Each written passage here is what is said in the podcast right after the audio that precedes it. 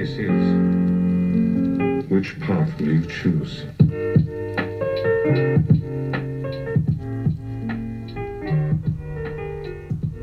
Hola nenes, bienvenidos a otra emisión de Nenes de Mamá. Espero que se encuentren muy bien, ya listos para disfrutar su fin de semana, para descansar, para salir de fiesta, echar una chela. Les recuerdo que todos los viernes pueden escucharme por medio de Spotify, pueden ir, darle follow, descargar los programas y pues escucharlos en cualquier momento donde ustedes quieran y gusten. Eh, de igual manera, les recuerdo que abrí un Instagram y que pueden seguirme por ahí. Está como guion bajo nenes de mamá guion bajo. Estoy organizando dinámicas para que me sugieran temas de los que les gustaría que hable, quizá de su banda o de algún proyecto artístico o musical que tengan y que con gusto pueda compartir aquí con todos ustedes. Hoy vamos a hablar de un tema que me sugirió mi amigo Vic, al cual le mando un saludito. Hola Vic. Y eh, pues este tema es el amor propio Y me pareció muy pertinente, sobre todo porque en el podcast pasado hablé como de el amor en pareja, el amor hacia otras personas, los tipos de, relaciones. Y qué mejor que redondear lo comentado que volteándonos a ver a nosotros mismos. Pero antes de comenzar, vamos a escuchar la primera canción y volvemos. Lives like you.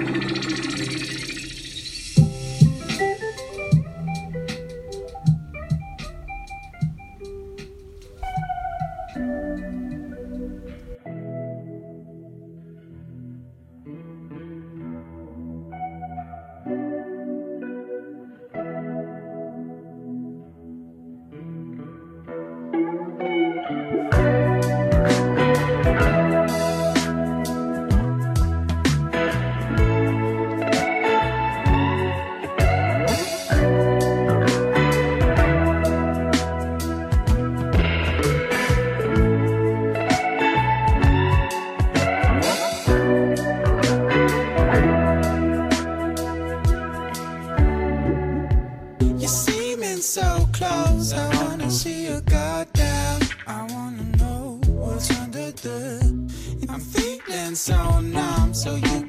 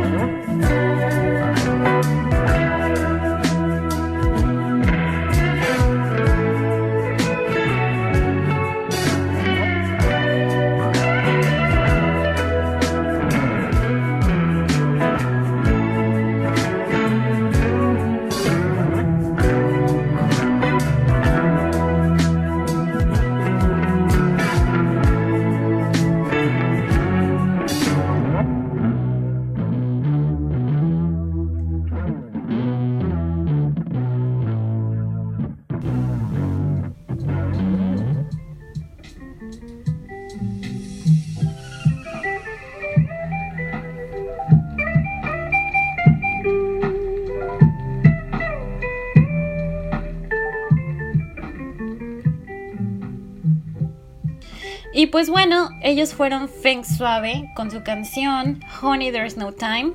Es una agrupación que tiene sede en Ámsterdam, una especie de sci pop soul, ahí medio loquillo, formado por dos chicos que se llaman Daniel y Daniel. su música me recuerda como a tiempos pasados, como por el reverb que utilizan y sus sonidos que a veces parecieran grabados bajo el agua. Me parecen como nostálgicas en cuanto a esa era como de los 70, 60. Pueden checarlos en Facebook, en YouTube, también están en Spotify. Creo que nunca han venido eh, a tocar a México, pero estaría padre que vinieran. Chequenlos, la verdad es que son muy buenos y pues es como de esas bandas que vale la pena como topar, escuchar. Eh, esta semana ahora sí me costó como que un chorro elegir canciones. No sé si a ustedes les pasa que dependiendo como del mood que traigan, eh, como en la semana o en el día, como que eligen cierto tipo de música para escuchar. Pero esta semana ahora sí anduve así como súper revuelta de mis gustos y así. Pero bueno, en fin, comenzando con el tema del amor propio, me gustaría que se preguntaran ustedes mismos, ¿qué es el amor propio? ¿Qué significa realmente y me quiero.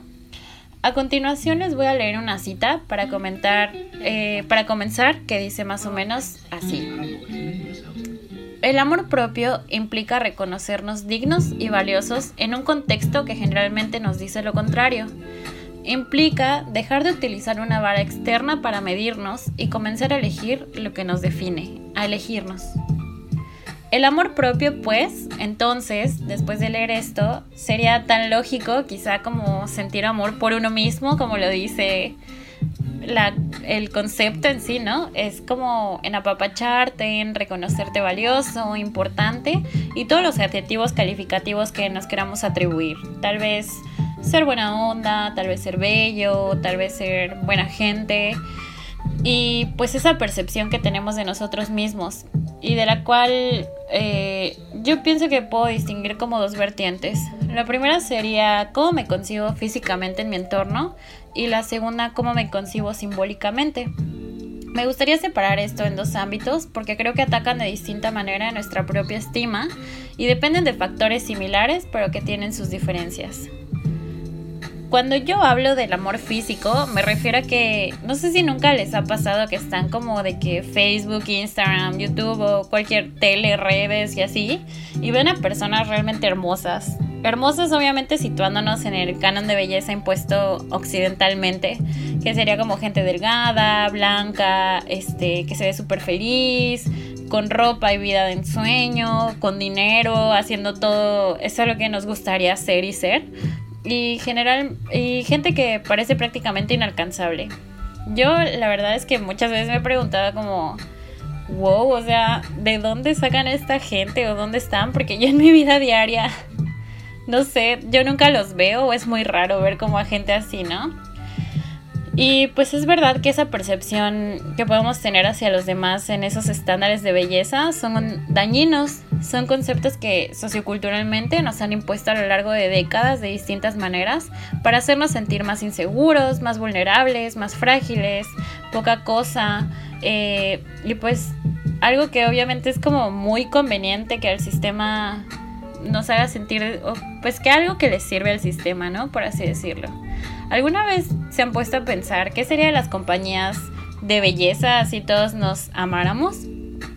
¿O qué sería de las clínicas de estética o estas dietas milagro o productos milagro como malteadas y pastillas y toda esa cosa, todas esas cosas obviamente estarían en quiebra? Y pues eso para ellos obviamente no es rentable. Por esa razón tienen que hacernos sentir inseguros sobre nosotros mismos todo el tiempo, para seguir comprando esos productos, para no verte viejo, para no estar gordo, etc. Y obviamente con esto no digo que usar rubor o este lipstick y así de vez en cuando no sea algo que no podamos hacer, porque obviamente todos somos libres de hacer con nuestro cuerpo lo que queramos, pero cuando dependemos de estos productos para sentirnos bien con nosotros mismos, es porque quizás algo no está muy bien dentro de nosotros. Y creo que mientras más nos queremos y más amor propio tenemos para nosotros, más precavidos nos volvemos como en este sistema de compras y de caer como en el capitalismo. Yo toda mi vida crecí sintiendo y pensando que estaba gorda, que no era suficiente, que estaba fea, que mi nariz era demasiado grande, que mi pelo chino estaba feo, que ser pequeña o de estatura pequeña me hacía ser menos estética. Y pues por años alimenté esos pensamientos negativos hacia mí. Y eran como mis inseguridades, porque a lo mejor alguien me las dijo, porque veía personas en la tele, porque mis compañeros, ya saben, las típicas niñas que se ligan a todos, este, las bonitas, pues yo no era como ellas. Y eso me hacía sentir mal y me hacía sentir triste, me hacía sentir insuficiente. Y entonces me volví una persona insegura de sí misma, me volví penosa, que le choca que le tomen fotos, ya saben las típicas fotos desprevenido, que le avergüenza hablar en público, porque pues te sientes expuesto, ¿no? A, a esas críticas. Y que ahora después de años me doy cuenta y creo que es nuestra chamba diaria eliminar esos pensamientos. Creo que muchas veces somos más amables con otras personas y que con nosotros somos súper crueles y súper mala onda. Nos tratamos a veces muy feo. Nos vemos en el espejo y nos decimos no soy suficiente, nadie me va a querer o nadie se va a fijar a mí así, en mí así. Y el amor propio no se trata quizá de resignarte eh, y decir, ay, pues ya, a la chingada, sino se trata de aceptarte, sí, y también si neta hay algo que no te guste te cause demasiado conflicto, demasiada inseguridad y te haga sentir muy mal y que puedas cambiarlo, hacerlo. Yo hace un año bajé 11 kilos. Aún obviamente no estoy en mi peso ideal. Eh, y lo hice porque sinceramente yo ya no me gustaba, yo ya no me sentía bien, no me gustaba cómo me quedaba mi ropa.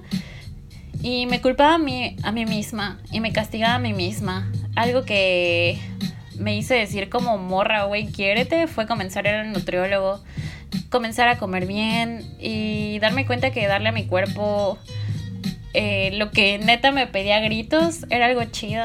O sea, que por años ignoré y comencé a sentirme mejor como conmigo misma, porque me veía al espejo y me gustaba más, ¿no? Porque físicamente, en salud y mentalmente me sentía mejor. Y de igual manera, no por eso te estoy diciendo que esto te tiene que servir a ti, ¿no? Porque a lo mejor no, pero pues es algo que yo tomé acción para sentirme mejor conmigo misma.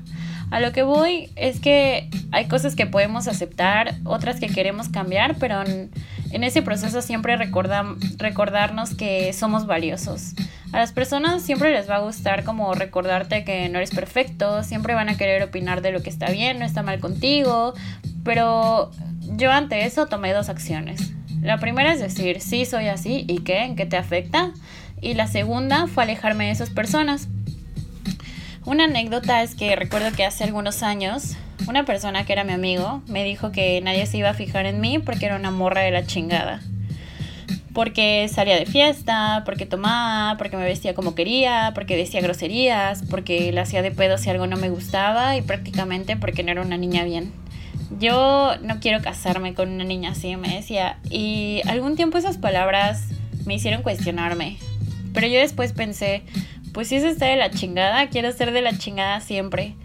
Y es eso, cuando uno entiende que no tienes por qué cumplir estándares de los demás ni de la sociedad, eh, que solo estás para complacerte a ti y solo a ti, ese tipo de cosas te refuerzan que vas bien. Creo que desde chiquitos el mundo nos bombardea con un chorro de ideas. Tienes que estar mamado, tienes que verte así, ser así, actuar así, lucir así. Y qué cansado, la verdad, es súper agotador eh, planteémonos si lo que queremos, lo que hacemos y el cómo nos percibimos es así porque nosotros queremos o porque el mundo nos ha dicho que tenemos que ser de tal o X manera. La verdad es que a raíz del feminismo he eliminado muchísimos tabús hacia mí misma y hacia mi cuerpo. Por ejemplo, la depilación. A mí me daba muchísima flojera de siempre depilarme y además me irritaba y un largo etcétera. ¿Y por qué lo hacía? Porque las niñas se ven feas con pelos. Hasta que un día dije como, wey, no, fuck it, no tiene por qué ser así. Y pues me siento bien ahora. Claro que es un proceso que, ay, pues, o sea que cuesta trabajo, ¿no? Porque la sociedad es una mierda y Y pues te van a criticar siempre, pero mientras estés recordando todo el tiempo como, güey, yo soy así y me amo, aunque te vean raro, aunque lo que sea, ese sentimiento contagia y es bonito y está bien. Y pues bueno, en cuanto a la segunda parte que quería abordar, que mencionaba que es la parte simbólica, aunque no sé si sea correcto llamarla así, pero bueno, antes de contarles de eso, vamos a la siguiente canción.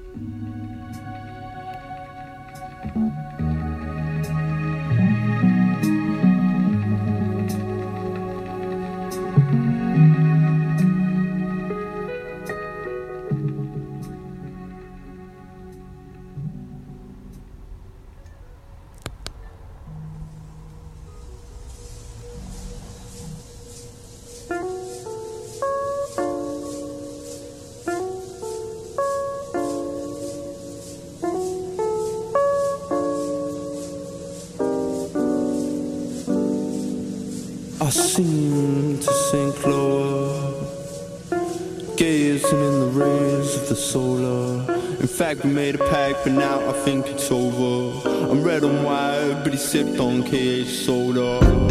Fuck that's Coca Cola.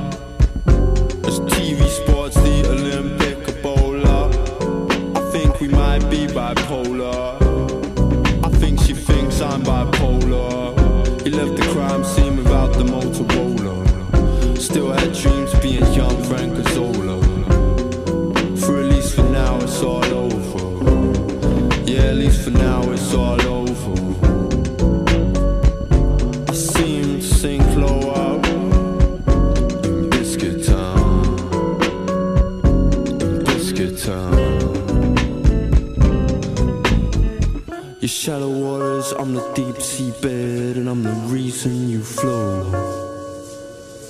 I got my moons wrapped around my head, and Jupiter knows. Whilst you orbit with some stupid hoes, only a slacker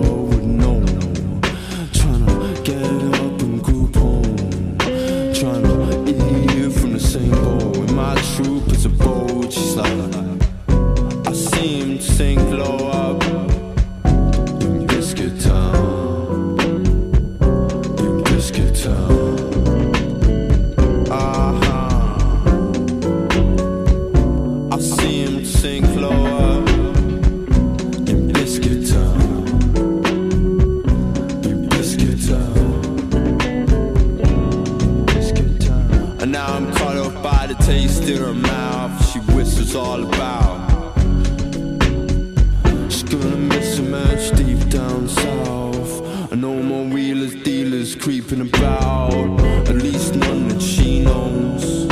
Thrown away so much till I'm rolled up in the same old Dutch. Need a touch of my libido.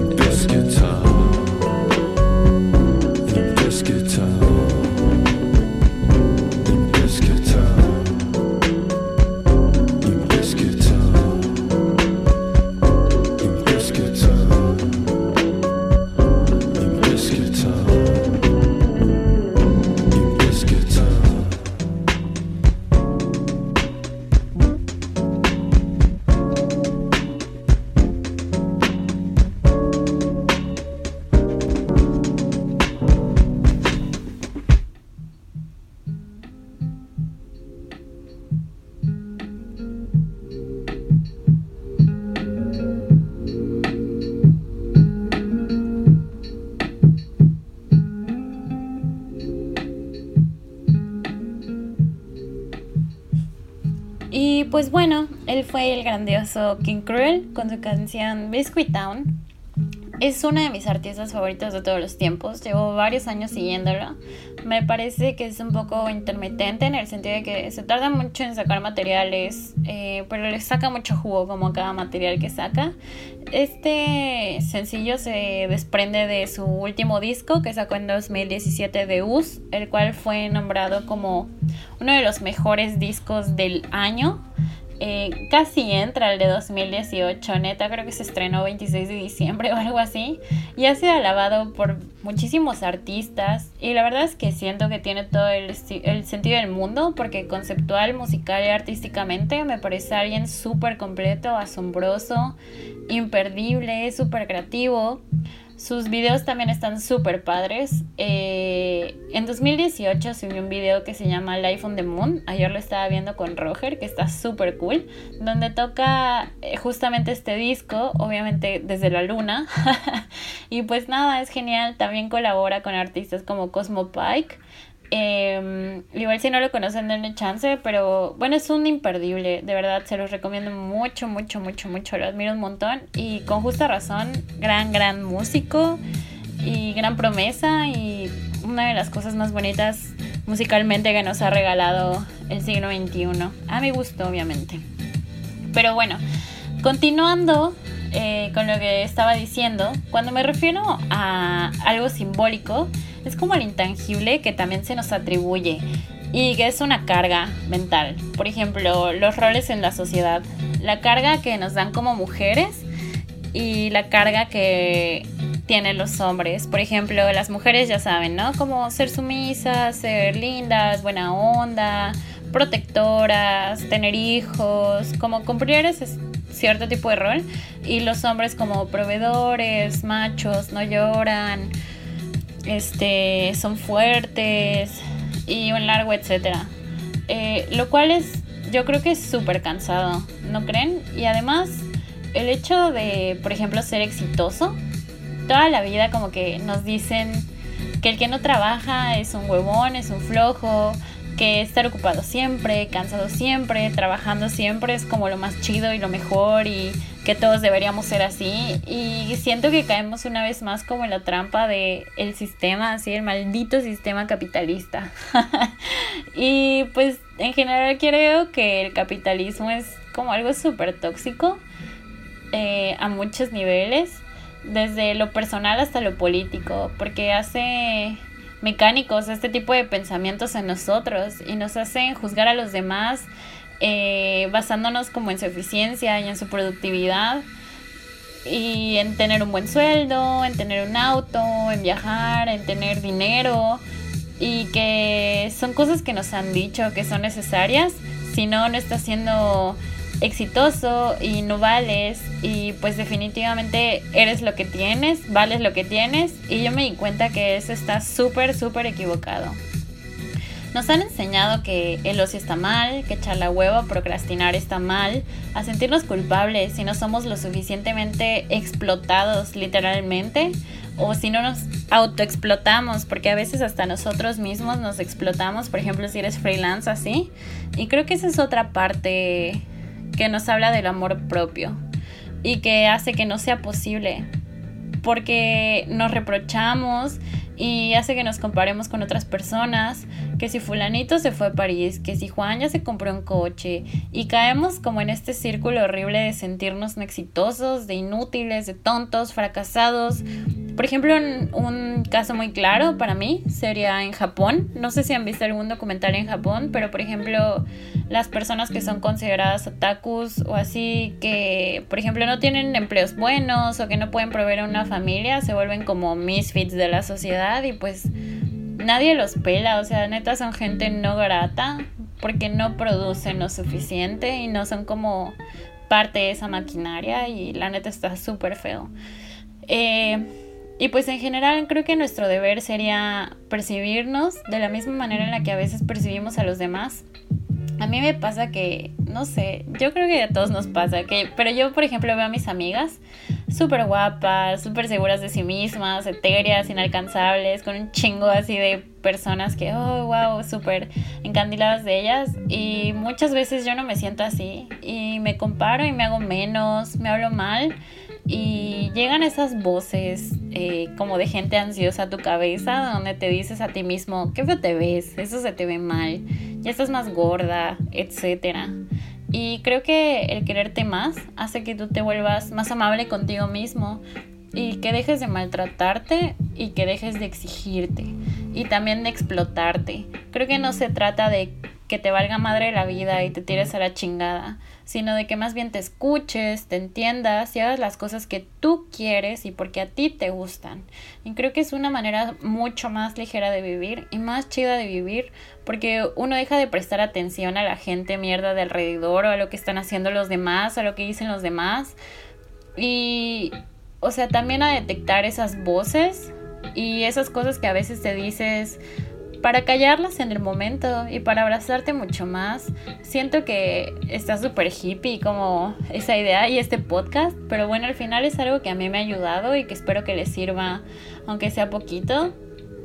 Y también como a decirle a la gente de tu alrededor como, hey ma, no sé, por ejemplo siento que los papás tienden mucho como a compararnos con otras personas o a decirnos, mira, ya viste a tu primo, él sí, no sé qué, y tú no. Y pues también para ser honesto con la gente y decirle, ¿sabes qué, güey? O sea, ellos son una persona, yo soy otra, no me compares, todos somos individuos. Como evitar caer en esas situaciones hirientes de hacer sentir a alguien así y de que te hagan sentir así. O sea, porque creo que es súper dañino y súper tóxico. Y no siempre quiere decir que la gente lo haga porque es muy mala y es mala onda y te quiere hacer sufrir. O sea, no creo que los papás, por ejemplo, lo hagan con mala intención, pero obviamente es algo dañino y es algo tóxico y algo que puede estar en nuestras manos cambiar y que también ellos caigan en 20, que pues no debería ser así, ¿no? Y que debemos aceptarnos todos eh, sin llegar a compararnos con los demás. Y pues bueno, eh, al final tampoco quiero sonar como motivadora, porque me da mucha hueva este tipo de actitud y siento que es súper mega ultra pretenciosa. Simplemente fluyan bebés y sean quienes son. Cuestionen todo, háganla de pedo, respétense y hagan las cosas que los hagan felices. Al final cuando todo fluye se refleja. Ródense de gente chida, que los nutra, que sea gente que esté en su sintonía y que sobre todo no los juzgue, sino todo lo contrario. Está chido como también compartir este tipo de pensamientos con la gente. Neta se vive uno mucho más ligero. Si simplemente estás como centrado en ti, en estar bien, en estar tranquilo y por ejemplo dejas de criticar, de ser shady con otras personas. Y neta es una manera más ligera y más rica de vivir. Y pues en fin, eh, les voy a poner otra canción y regreso con el siguiente y último segmento. Volvemos.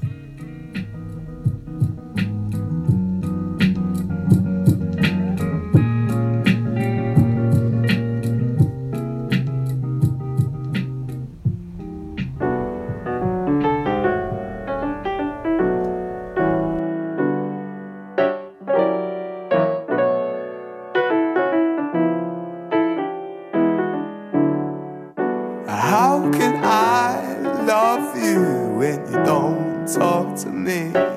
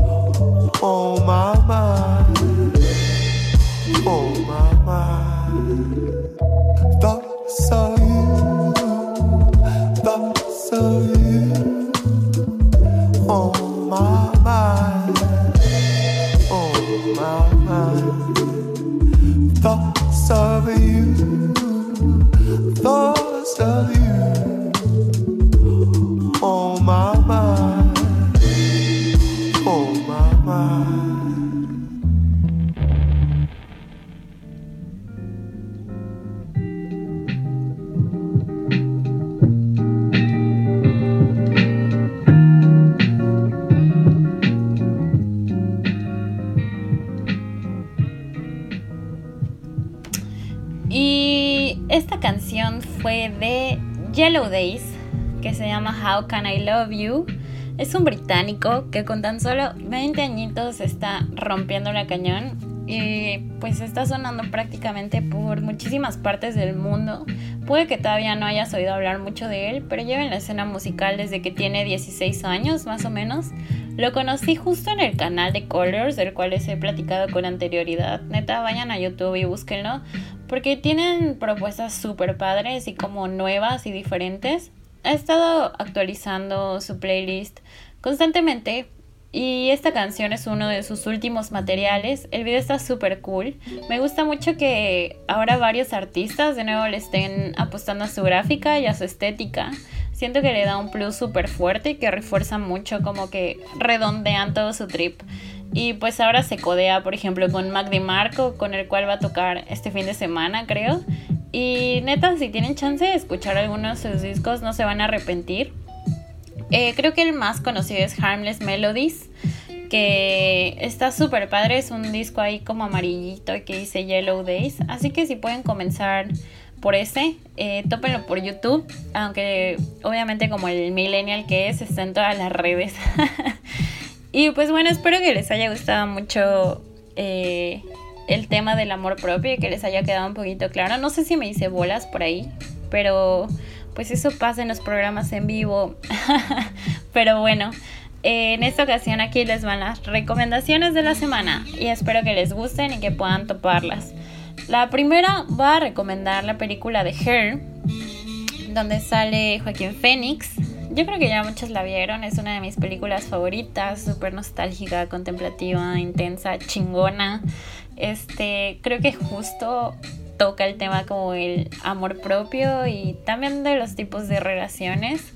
Pero es una película muy bonita, el soundtrack está súper padre y pues realmente si tienen así como la hora nostálgica o no saben qué ver, se los recomiendo mucho, está muy linda. De programa les voy a recomendar La Más Draga. No sé si les gusten los temas de drag queens y todo eso, pero La Más Draga es un programa de drag queens mexicana. Apenas acaba de terminar la segunda temporada y yo estoy alucinada. Las amo, de verdad. Creo que justo es esto, como personas muy valientes que se atreven a ser quienes son y les vale madres todo. Eh, está muy padre el concepto, me gusta que es diferente como a lo que hacen en Estados Unidos o a otros países como RuPaul y así, sino que están intentando como buscar de alguna manera como su propio nicho, también recomiendan artistas como el estilo que obviamente yo no conocía, Eh, y pues está bastante interesante. Eh, también está como súper divertido y tienen todo un slang súper cool.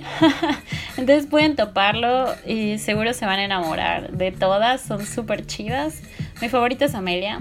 Así que, pues nada, tópenlo. Creo que va a haber tercera temporada, así que estemos pendientes. De animación, les voy a recomendar la película de Perfect Blue. Es una de mis películas favoritas. Está, eh, la, no sé si ubica la película El Cisne Negro, se basó como en la premisa de esta película. De hecho, el director compró los derechos de esta película para hacer El Cisne Negro. Y trata como no sé, de una persona que vive como en una dualidad de personalidades, como que es muy confusa, como que, eh, no sé, vive cosas muy extrañas. Obviamente los japoneses se rifan, es como de misterio, la pueden encontrar en YouTube. Está muy, muy, muy buena. Eh, les va a gustar un montón, los va a emocionar, los va a poner nerviosos y la van a querer volver a ver. Yo la he visto neta como cinco veces y no me cansa. Luego como serie, les voy a recomendar una serie que hace muchos años que se llama My Mad Fat Diary. Eh, se trata de una chica de 16 años que tras un intento de suicidio sale de un hospital psiquiátrico, se queda cuatro meses internada ahí y su mamá como no puede con las apariencias les dice a todo el mundo que se fue a Francia y pues justo, o sea, parte desde ahí, desde que llega ahí y regresa como con su mejor amiga que es como súper popular y súper bonita y esta chica es como gordita y justo no en este canon de belleza y todo lo que tiene que atravesar, la verdad es que está fuerte y no sé, te hace ver que nadie es totalmente bueno ni totalmente malo y tocan muchas situaciones como intensas. Tiene dos temporadas, eh, pero está muy padre, de verdad. O sea, es como en un formato europeo tipo skins. Eh, yo creo que les va a gustar mucho. La pueden encontrar en internet, no está en YouTube, pero pues ya con el internet todo es muy fácil de encontrar. Y del libro les voy a recomendar igual uno de mis libros favoritos que justo me regaló Roger y es mi tesoro. Se llama Lilus Kikus y es un compendio de cuentos de Elena Poniatowska. Habla de una niña que se llama Lilus Kikus que dice en las malas lenguas que es como su propia infancia y habla como desde el asombro, la ingenuidad, de, pues no sé, de cómo percibe un niño el mundo. Y está muy cortito, es un libro muy cortito, así que chequenlo, creo que les va a gustar bastante. No sé si está en internet porque pues yo tengo el físico, pero pues por ahí pueden teclearlo, buscarlo o comprarlo en una biblioteca. Para mí siempre es más rico como tener los libros en la mano que leer en celular o en así en computadora, se me hace muy cansado. Y pues bueno, bebés, por ahora es todo. Nos escuchamos la otra semana. Saben que los quiero mucho. Gracias por apoyarme. Gracias por escuchar. Esta ocasión le voy a mandar una felicitación de cumpleaños a mi querida amiga Cass. Pásala bien chido, bebé. Te lo mereces. Eres chingona. Empédate cañón. Gracias por ser mi amiga. Y pues porque me has escuchado, me has entendido, hemos avanzado mucho juntos en esta etapa de mudarnos a Mérida y pues eso, a bailar mucho en la noche. Y a todas las personas que me han escuchado y seguido en estas semanas, si quieren que hable de su proyecto, si son creadores, mándenme un DM por Instagram. Eh, lo checo por ahí para compartirlo por aquí. Y pues nada, nos vemos el otro viernes. Besitos, empédense y pasen a rico. Bye.